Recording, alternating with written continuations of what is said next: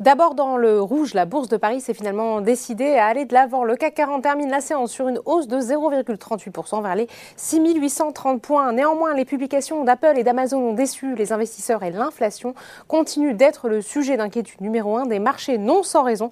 En France, la hausse des prix a atteint 2,6% en octobre sur un an. Du côté des valeurs, et si l'or Luxotica s'offre la plus forte hausse, portée par un nouveau relèvement de ses prévisions pour cette année après un chiffre d'affaires trimestriel en hausse de 33% par rapport à la période correspondante de 2019. Le titre gagne 3,49%, c'est la plus forte hausse de l'indice. La crainte d'un resserrement monétaire de la BCE face à l'accélération de l'inflation ravive l'aversion pour le risque des investisseurs et provoque une vive remontée des taux longs. Cette dernière favorise par ricochet le segment bancaire et les assureurs. AXA avance de plus de 3%, Société Générale de 1,76%.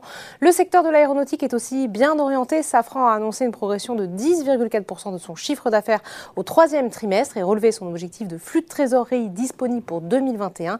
Le titre gagne 1,72%. À l'inverse, Saint-Gobain recule de 2,18% après avoir publié ses revenus du troisième trimestre qui montrent un ralentissement des volumes. Worldline accuse une nouvelle séance de repli, moins 3,58%. C'est la plus forte baisse de l'indice. Sur le SBF 120, les investisseurs saluent les performances de TF1. Le groupe a en effet relevé à deux chiffres ses prévisions pour son taux de marge opérationnelle courante pour cette année.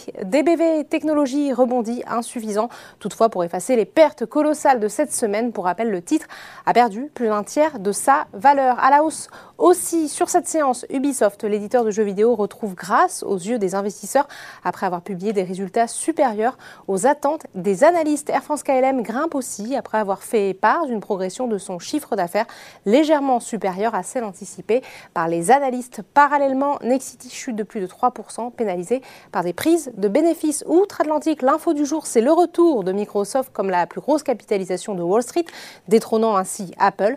Au moment de la clôture parisienne, les trois indices stars de la bourse de New York hésitaient sur la marche à suivre, déçus par les résultats de la tech.